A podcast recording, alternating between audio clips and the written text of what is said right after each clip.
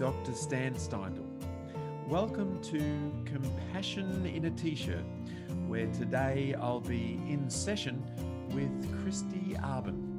Kristy and I first met in about 2014 when she co-facilitated what was my first experience of mindful self-compassion with Dr. Kristin Neff and Dr. Chris Germer. She has worked extensively in mindful self-compassion being a certified teacher and administrator of the Centre for MSC. And she has many other strings to her bow, not least developing over recent years her somatic self compassion program, which has been evaluated in a recent study published earlier this year. She is a wealth of knowledge and wisdom about all things self compassion. And so I do hope you enjoy being in session with my friend Kristy Arbon. Well, welcome, Kristy Arbon, to Compassion in a T-shirt in session. Uh, and it really is delightful to to catch you again. I, I was yeah. just we were just saying that that it's it's been six or seven years since we first kind of met. You were very busy at the time, though, because you were you were actually um, helping with facilitating the the mindful yeah. self compassion um, uh, course that I was on, along with Chris Germer and Kristin Neff. Yeah. Um, but um, yeah, gee, that was. I mean, that really was a, a, a turning point for me. That experience, yeah. and uh, I think you've talked about this too. That they're, they're just there was just that pull for me as well, just drawn towards uh, that that experience, and and then of course, um, yeah, very very emotional and meaningful and yeah. powerful, and and really, I, I I am ever grateful to to you as as well as Chris and Kristin as well, just for that experience. It, it certainly changed my life as it does for for so many others, and and um, you know since then I've kind of watched a bit with awe with all that you're doing and and um, you know you you have involvement in in so many things. Heartworks of course is, yes. is your um, you know training and, and kind of program delivery business I, I, guess. And and then still the center for mindful self-compassion. I think you're still kind of really closely involved there. And then there's this this other new project around somatic self-compassion as well. And and you published your paper earlier this year, which was really great to see all of all of that come out. But yeah, I wondered if we could just start. So so tell us a bit about all of that, or, or tell us a little bit about about you and your story. So well, maybe I'll go back a little bit. So my um, I've been a, a, mindfulness and a meditation practitioner for quite a long time, about three decades, I mm. guess.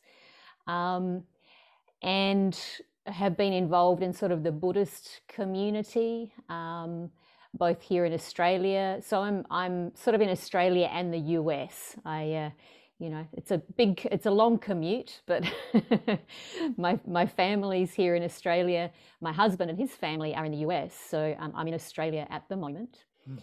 um, have been interested in a spiritual path and a contemplative path my whole life, basically, for as long as I can remember, have been interested in those things.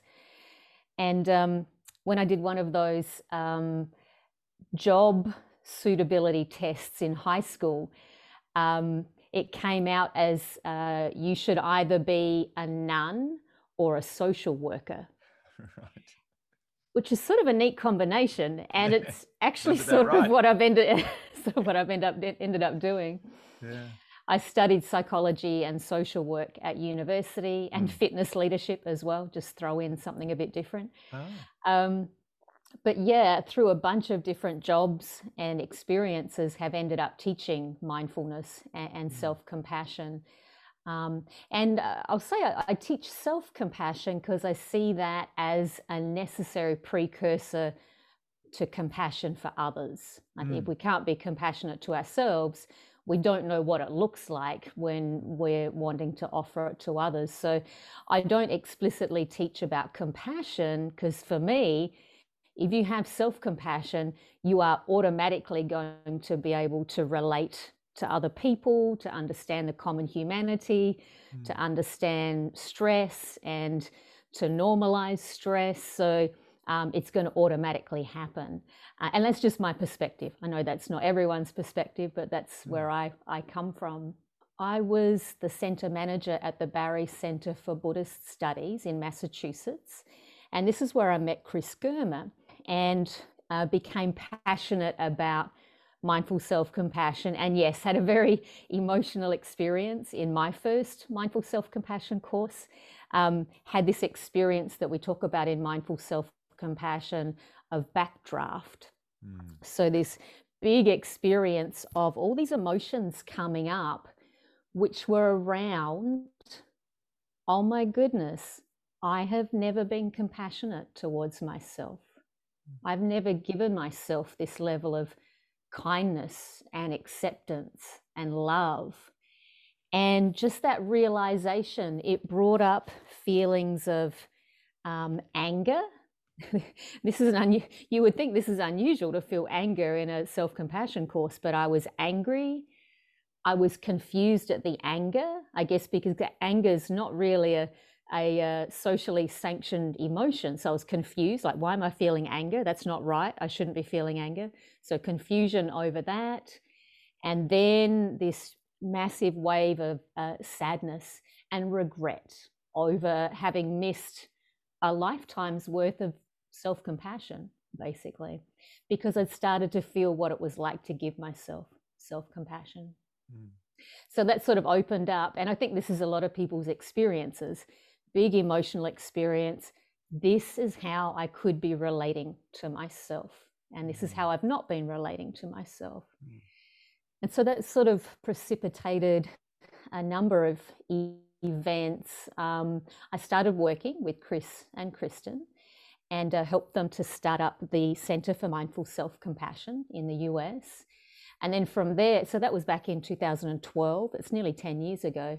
From there, that organization has just grown. Mindful self compassion has become quite a well known program. So, um, yeah, from from from a seed that's it's grown into a massive tree now, a global tree, which is is pretty exciting. So I was quite involved in that as an administrator and as a teacher, and uh, a little bit as a teacher trainer and a consultation host.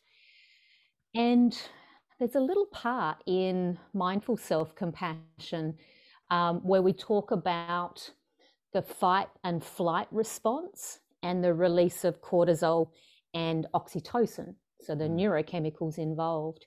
And we do a little bit of self soothing in mindful self compassion in the first session. And I was really interested to expand on those and so this is where somatic self compassion came from. Thank you so much for, for mentioning that. Yeah, yeah. so I wanted to, the two things that I was really, well, two of the things I was really interested in exploring were what is the mechanism of stress and what are the neurochemicals that go with that? And how can self soothing help with that? And that all led me to learning more about uh, trauma and uh, the stress response and the you know fight flight freeze faint you know all those different things that we do in a trauma a trauma response. So i learned a lot about that. I learned about how tricky it is to get in contact with our internal landscape when we have trauma in our story and learned about interoception which is our ability to feel our internal landscape and how to gradually develop that skill. So that's part of what's in the somatic self compassion program. How we can soothe through all of our senses through seeing, hearing, smelling, tasting, touching, through our um, vestibular sense, through balance, through proprioception, our sense of our body in space, and through interoception. And so we can we can yeah soothe through all of these senses, and so that's a big part of somatic self compassion as well. As you said, there was a, a just recently paper. We we finally had our paper published. I think in about February this year. Um, your paper is cited, you might have seen that. Your paper is cited in, in my paper. Thank you very much. Thank you. We were re- I was really interested. Yeah. I was really interested in the motivation to practice self compassion. Yes. Which is what, what you folks were looking at. So mm. we did look at motivation to practice self compassion. Um, what helps with that, basically. We didn't find a lot of stuff there, but we asked the question anyway mm. motivation to practice self compassion. Mm. Um, so, yeah, that sort of brings me here. I guess the mm. one piece I would add is um, along the way, I've gotten quite involved in uh, trauma informed or trauma sensitive mm. mindfulness. Oh. Um, I've learned a lot about that, and I've been teaching that to contemplative teachers and therapists um, sort of more recently. And somatic self compassion is explicitly a trauma informed approach. So that's that's a big part of what I do is is a, a trauma informed work. Yeah. I mean, it's just fascinating to listen to that that whole process. And and the thing that I really uh, sort of strikes me and I, and I admire in all of that is just the the kind of experiential discovery of it all.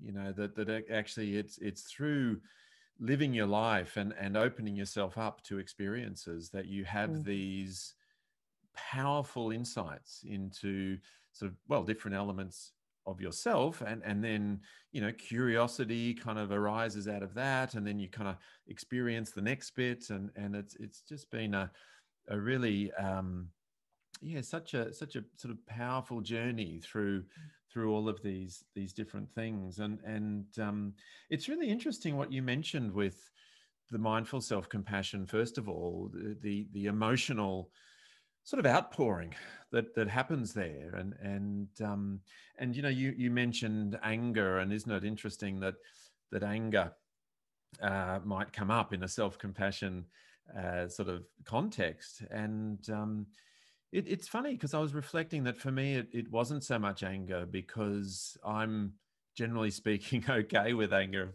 Uh, i mean that's one of the things that that can come up with me. For me it was it was absolutely the sadness and uh, that the grief really and and um, and and so yeah can you can you speak a little bit more there you know like what what what do you notice about sort of backdraft and and people's experience there when they first touch on self-compassion and and the different emotional kind of experiences and I'm just really hmm. interested mm. to hear a bit more about that piece yeah, wow, that's it's a great question, and it's a huge topic, as I, I guess yeah. I guess you know.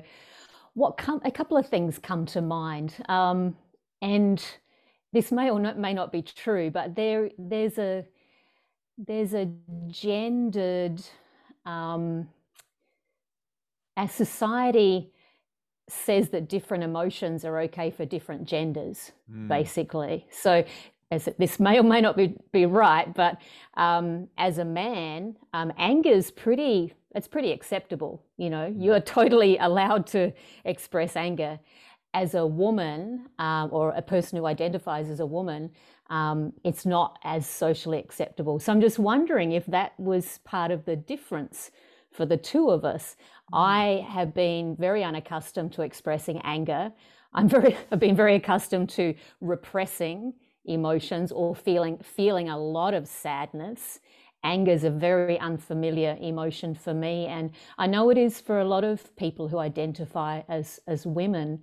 Mm. um, so that's just one of the thought i mean what what do you think of that? Yeah i i think i think there's a lot in that. I mean for me i'm not sure that anger was I, I think it is more acceptable for men and at the same time i think it has gotten me into strife over the years as well. So the expression of anger uh, hasn't been always healthily done, you could say. You know, I remember, I remember as a little uh, person, you know, sort of primary school, or you know, that that sometimes the the anger would be the thing that you know I, would get in trouble for, or or it would um, uh, sort of cause some sort of damage or something, and and um, so it it it was sort of this interesting mix of of kind of being uh, sort of very connected to it and, and able to express it, but also, you know, getting me in, in trouble. Sadness, on the other hand, much more a feeling of vulnerability and and really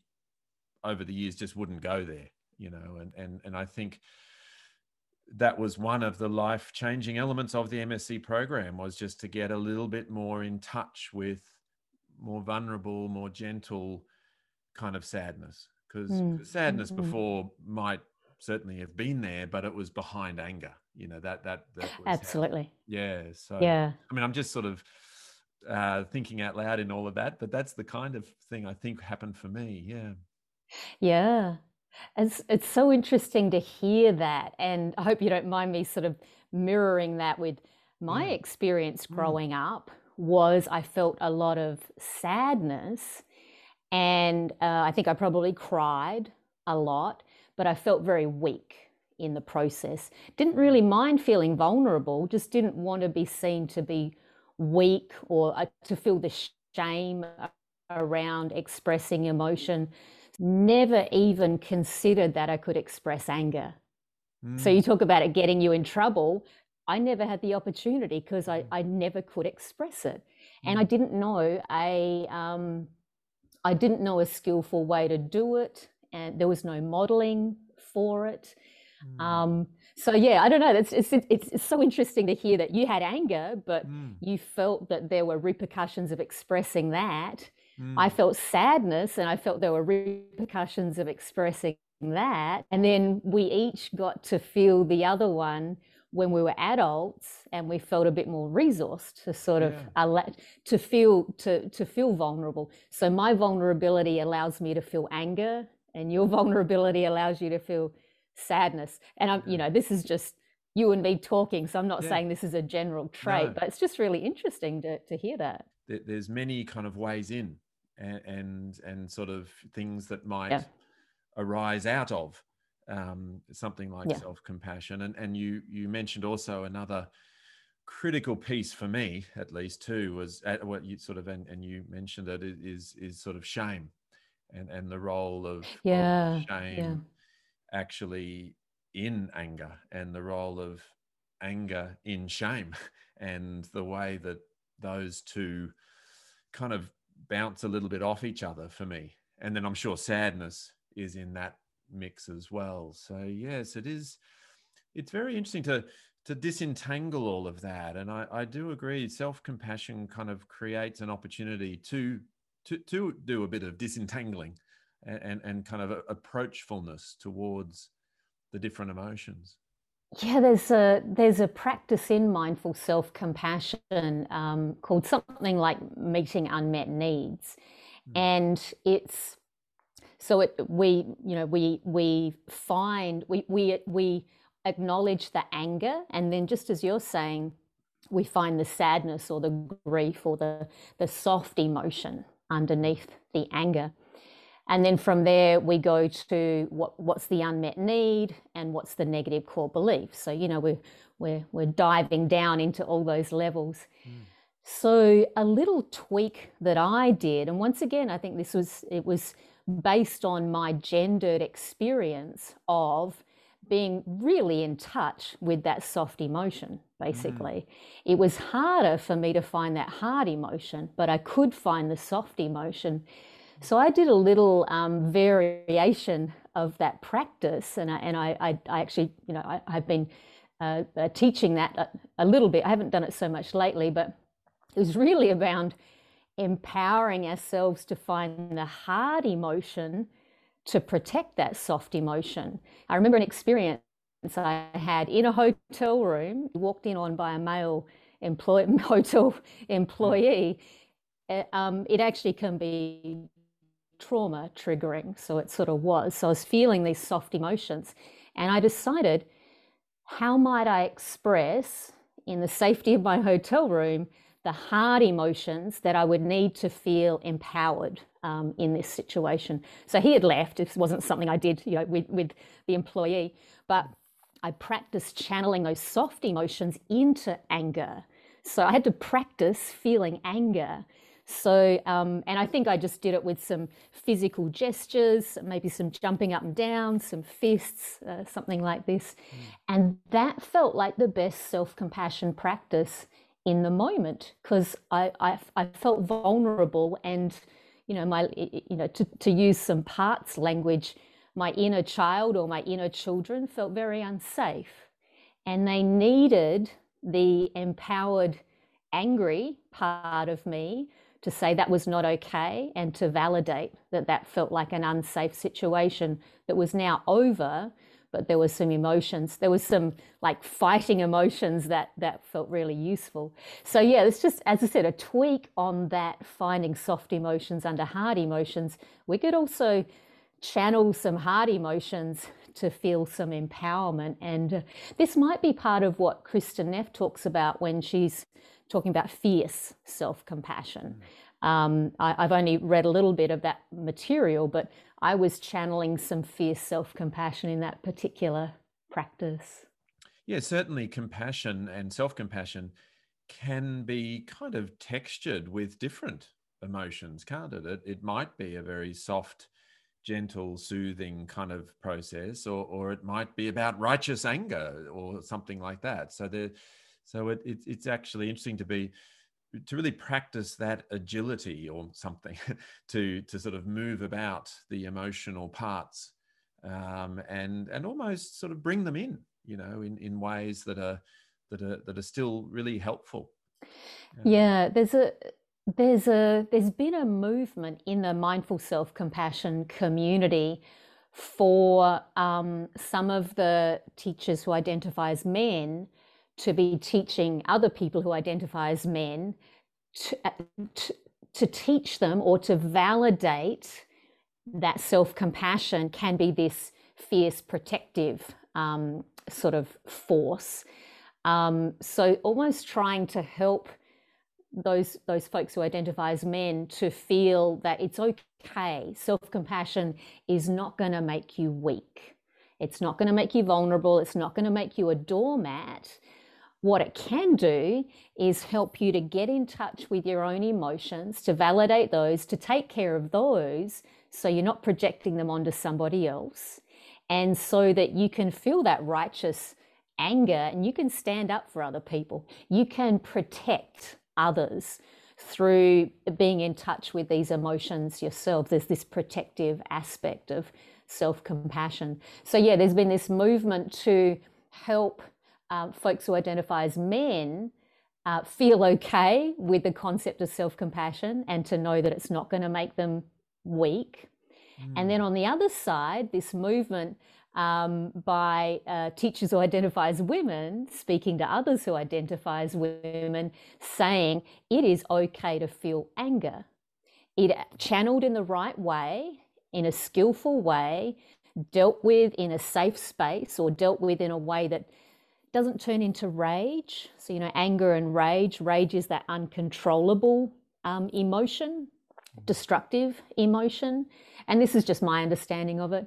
Um, rage can be quite uh, uncontrollable and destructive. Anger gives me information that a boundary's been crossed. And I have the chance to make a decision with anger. I can choose how to process anger pretty hard to consciously process rage. It just tends to go out of control. So, mm. anyway, there's this move, and we mentioned Chris, Kristin Neff mm. um, around validating um, for those of us who identify as women. It's okay to feel anger, and in fact, it's important.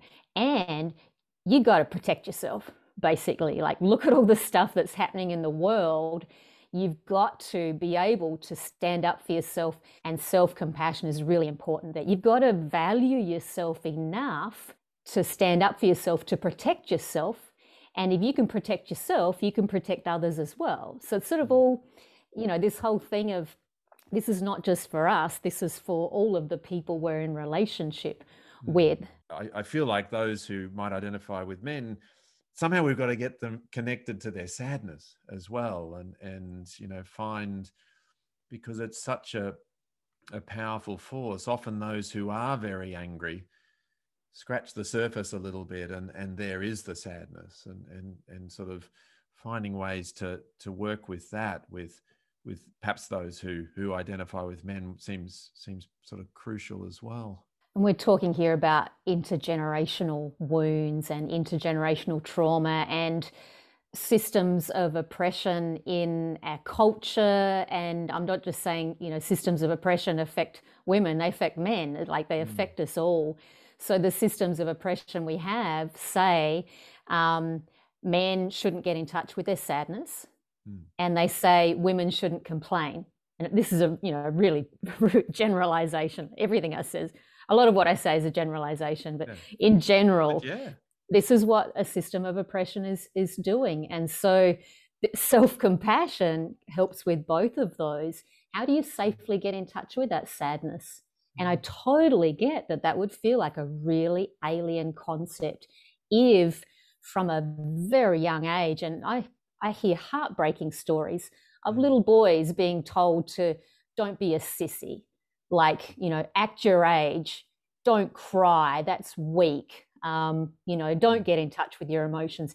If this happens when you're five, oh my goodness, like that's decades worth of sadness that you have not known how to process. And so I totally get that you wouldn't want to do that when you're 30, 40, 50, 60, 70, 80 years old. Of course, you've mm. had all of that conditioning based on this sort of oppressive system. Mm. And then mm. the same for those who identify as women. If you were told from a really young age um, that um, it was not feminine to express anger and you would be rejected if you expressed anger. If you, if as a three, if maybe not three, three, three year olds are pretty, they're pretty good at expressing anger, I think. As a five year old or a seven year old, you were shamed for expressing anger. Mm. You know, once again, that's decades worth of repressing anger that then, you know, you, you you're getting in touch with. And with self compassion, you could do that safe. The word safely keeps coming to mind. How do I get in touch with sadness safely? how do I get in touch with anger safely? Yes, there's often those shame memories, isn't there, associated with the particular emotion. For, for me, the shame memories are around, you know, sadness or being weak or, uh, you know, all that, the sort of derogatory names boys get called, you know, if, if they seem that way. And, and for others, the shame memories might be about anger and, and feeling shamed for that. And so then we, we start to approach these emotions and the shame memories come up and they, they're, they're like trauma memories in a way, aren't they? The relational traumas. And, and so then we, and, and then we've got the, the backdraft or, or the, the fears, blocks and resistances. And, and so then sometimes people are just like, uh, I think I'll give it a miss, I guess. And so we're working hard to, to bring everybody in it's not one program or one movement that's going to help um, us to get in touch with sadness and anger. This is going to take generations. I think what's going to happen is over the generations, um, we're going to become more comfortable with these things. It's going to take a while because they're pretty entrenched, and systems of oppression are pretty entrenched because um, we all understand it and to some degree we feel safe knowing what our place is mm. in a system of, of oppression so even if we're oppressed to some extent at least we know what our role is so it's going to take some changing of roles and we've seen a lot of this in the, the us the you know the me too movement the the pussy hats mm. so these things are happening these movements are happening and i a self-compassion movement has got to be happening. And um, I see a lot, a lot more fierce self-compassion happening. Um, uh, women feeling empowered and standing up for themselves.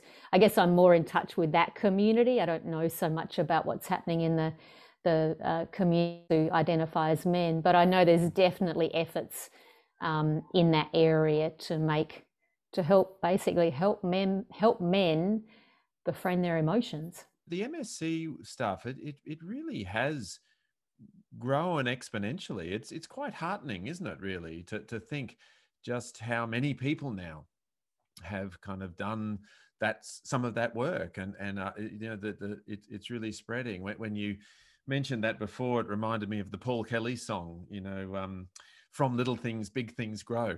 And, um, you know, self compassion, I think, really is, uh, you know, like that. It, it's, it's, it's it's growing. You also mentioned the somatic stuff, and and so this is a, a bit new for me. Like to to hear some of this. I mean, I'm I'm obviously I'm aware of things like the the fight, flight, freeze, appease, or whatever stuff, and and and so on. But yeah, could could you sort of capture a, a little bit for us the, the this notion of of somatic, you know, and and somatic self compassion? What what's how would you kind of define some of that, or, or sort of elaborate there? I must admit, part of the reason I use the word somatic self compassion is because that word's a little bit trendy right now. So, you know, there's somatic experiencing, there's somatic stress release, there, there's there's a lot of sort of somatic stuff around. And I could have called it embodied self compassion, but then mindful self compassion is also quite embodied. So that seemed a little bit confusing. So I thought, so soma specifically relates to the body. So that's why I, uh, the word somatic seemed to, to fit with that. So um, the main pieces of somatic self-compassion, and this is what came up in the study that we, we did that was published, was that we can use um, we can learn how to more safely get in touch with our internal experience. So, this is a very somatic experience, our inter- internal experience. Getting in touch with our internal experience or this um, developing our interoceptive awareness, our capacity for interoception, is a learned skill. And it may take a long time for us to learn to safely get in touch with our internal experience. But we talk about that in somatic self compassion. So, this is what interoception is, and this is why it's tricky to develop interoceptive awareness. And it's a lot to do with trauma. So, as you, I, I, know you know, um, in a traumatic experience, um, often our emotions are overwhelming. And so, our system has this really neat safety valve where it says, okay, if your emotions if, if your emotions or your physical experience are more than you have resources to handle then you have the capacity to dissociate basically mm. and i know dissociation gets a bad rap but that is a that is ultimately intelligent response to an overwhelming situation is to just leave just check out basically mm. So, this is why a lot of us have trouble with interoception because it's about checking in again. You were talking mm. about men, or people who identify as men, uh, not wanting to get in touch with um, sadness. Mm. But some of us have been checked out from our body for a long time. And so, learning to check back in again needs to be done in a trauma informed way. That's really, really important. And what that means, so for me and in the somatic self compassion program, getting in touch with our internal experience um, in a trauma informed way involves a huge amount of choice and not just saying you have a choice, listing all of the choices that you might have. So, uh, something that I might do in that program is um, I invite people to be aware of their environment expanded sensation. So, this is their seeing and their hearing. And I invite people to notice that. Like, how is it? How is it to anchor your awareness in seeing or hearing? And then I invite folks in closer to their body as long as it feels okay. I say that a lot as long as it feels okay. Know you have a choice. I invite, invite folks to check in with body centered sensations on the external part of their body. So, touch, uh, temperature, um, even some sensations that are below the skin, like um, uh, pressure, where, where you're sitting or leaning against your chair. I invite folks to notice how that feels. And I keep reminding them you can go back and anchor your awareness in sound or sight if that feels safer for you. And then the next level is internal awareness, so interoception, noticing how the inside of your belly feels or the inside of your ribs or you know any part of your internal experience and once again reminding folks you can always go back to body centered sensations external to your body or environment expanded sensations. So this is how we gradually learn interoception. So i mentioned uh, choice. Um, so folks have a choice to do all of those things. They also have a choice with posture, so you can sit, you can stand, you can lay down, you can move, you can pace. I think I'm one of the few meditation teachers that says you can pace while you meditate. And ultimate choice is you could just stop doing this. It's completely okay. No one says you have to do this. Go and pat the dog, go and make a cup of tea. So just uh, just huge, just buckets of choice basically is is really important. That's how we safely develop um, greater interoceptive awareness, and we can soothe ourselves through any of these body signal uh, uh, body signals as well. So soothing might be, okay, it's a bit challenging to be with my internal experience. What I might do is um, rub my hands together instead, feeling a warmth of my hands. So I'm aware of an external part of my body. I'm still with my body, but I'm with an external part of my body and I'm moving. Um, trauma is really, it's about where we can't move. If we can tell our body, you can move, you can choose how to move, that sends a, system, a signal to our nervous system, you know, you're not in a traumatic situation right now. So that might be how we soothe ourselves if um, we're still feeling anxious or you know we're having we're feeling triggered we can move out to environment expanded sensations. So we might look at something that is pleasant and that can be soothing as well. At the moment i have uh, uh, rosellas sitting on a bird feeder outside my window so i could look at those focus my awareness out there as a way to soothe. That's sort of a big part of what somatic self-compassion is learning to safely get in touch with our internal experience, having choice, and learning how to soothe through all of these different um, sensations. We're not often um, touch is the main sensation that we learn. Um, uh, we soothe ourselves through in self-compassion, but and, and it's true that touch can evoke oxytocin in our system. It's that tend and befriend chemical but it doesn't work for everybody. And sometimes we need to, especially in a trauma informed environment, we just need to get away from move our awareness away from our body so touch is not the thing we're seeing is the thing that's going to soothe us now that really that really helps actually that that was a a, a good nutshell and and um, the, the the three pieces there the first piece um, sort of checking in um, becoming more in touch with the body and and that it's a learned skill. That that really stood out to me. That it's, it's a learned skill.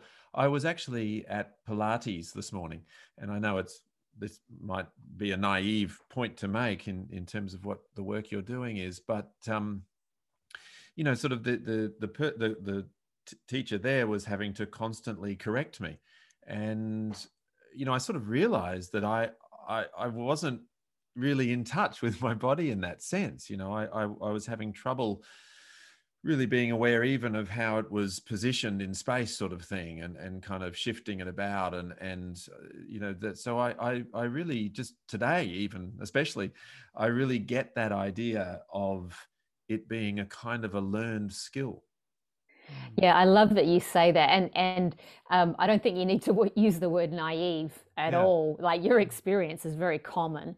Mm. Um, so th- this was a big part of what I wanted to d- address in somatic self compassion because I had the experience, sort of similar to yours, of going to um, a meditation group and having the meditation instructor say, uh, just get in touch with your internal experience and assuming that everybody knew how to do that. Yeah. and the reality is, um, and there's a statistic I read from the Strozzi Institute for Leadership, which is a, an American um, embodied leadership um, organization. And they said about 80% of the people who come and do their programs are not in touch with their body, are not in touch with their internal experience. And I've got a feeling we could probably extrapolate to the, the general public that probably 80% of us, like your experience, we don't really know what an instructor, how to follow an instructor's uh, invitations around getting in touch with our body or knowing how to move our body in a particular way or knowing, uh, understanding posture. Like all of these, all of these actually fall under the um, the definition or they come under the, the spectrum of a um, interoceptive awareness. So there's a whole bunch of you know things that you look for around do I have low interoceptive awareness or high interoceptive awareness? And I, I, don't really love these kinds of spectrums and these kinds of tests, so I don't tend to use them. But things like um, not being able to translate an, a, a fitness instructor's um, instructions into our body experience suggests, you know, that that's a part of our experience where we have low interoceptive awareness. Mm. There might be other parts we have higher interoceptive awareness, but yeah, that's sort of a textbook sort of a case. And uh, a lot of people have that experience. They don't know what it means when their yoga instructor says, rotate your right hip so that your right foot is at a 90 degree angle. Like they just can't work out what that means. Mm. It's a very common experience. Mm. So, yeah, this learned skill. Um, there's one course that I teach which is around teaching people gradually to get in touch with their internal experience. And it's actually, I, I, um, I, I adapted a curriculum. It's called the Interoception Curriculum by Kelly Mahler. And she's an, an occupational therapist in the US. So she puts out this curriculum. It's designed for children, but I adapted it for adults. And it's designed for children in a clinical population, children with autism or who have you know, problems with reading their body signals and things like that. But I mean, that, that's all of us.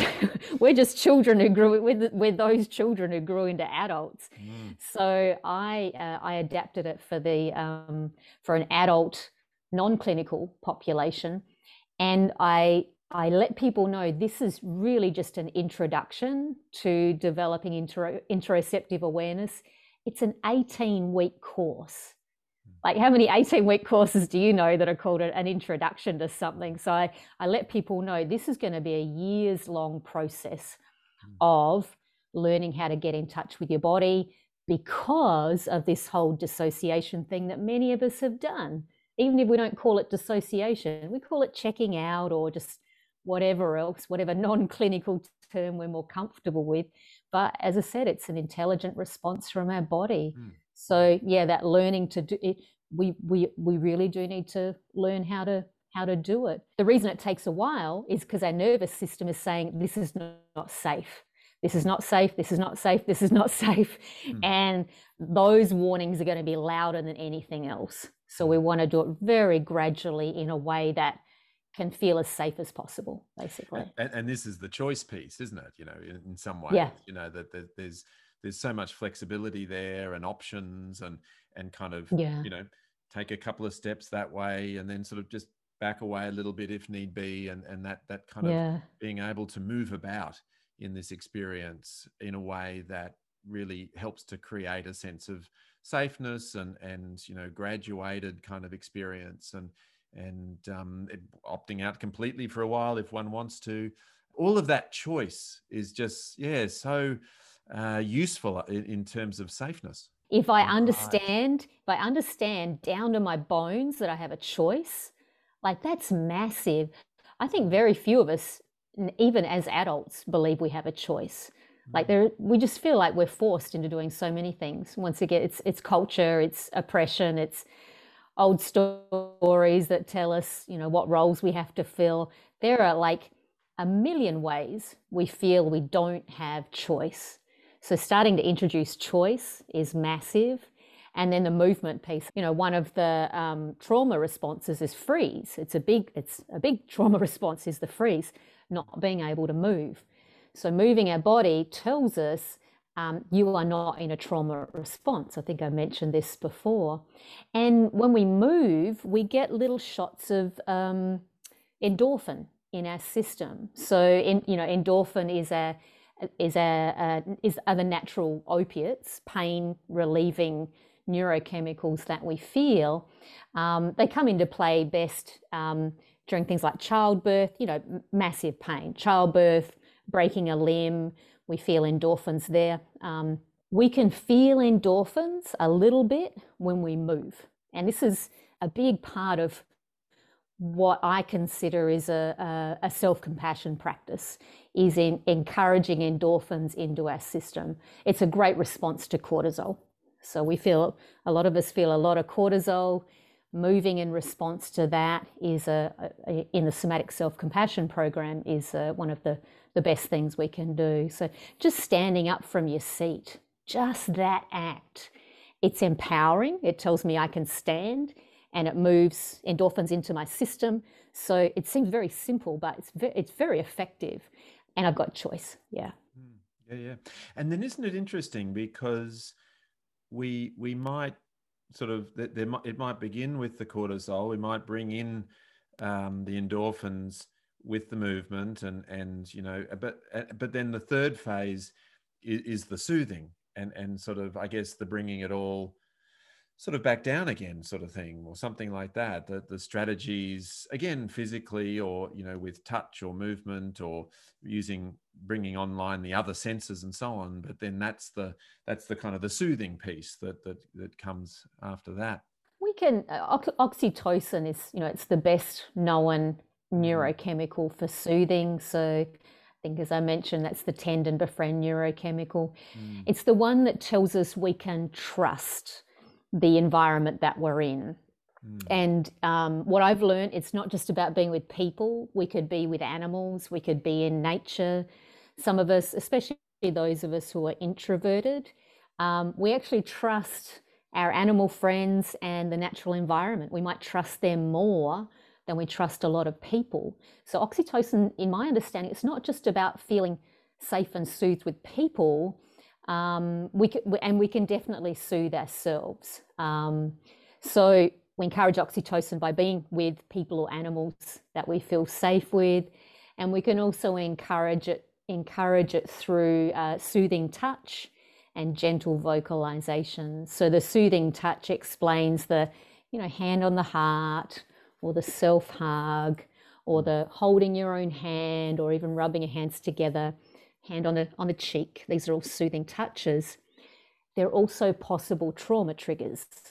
So this is where choice is really important. Like what if, you know, this might not be soothing for some people, especially if it's related to a, a memory, mm. a trauma memory. Um, so um, gentle vocalizations is another way we feel oxytocin.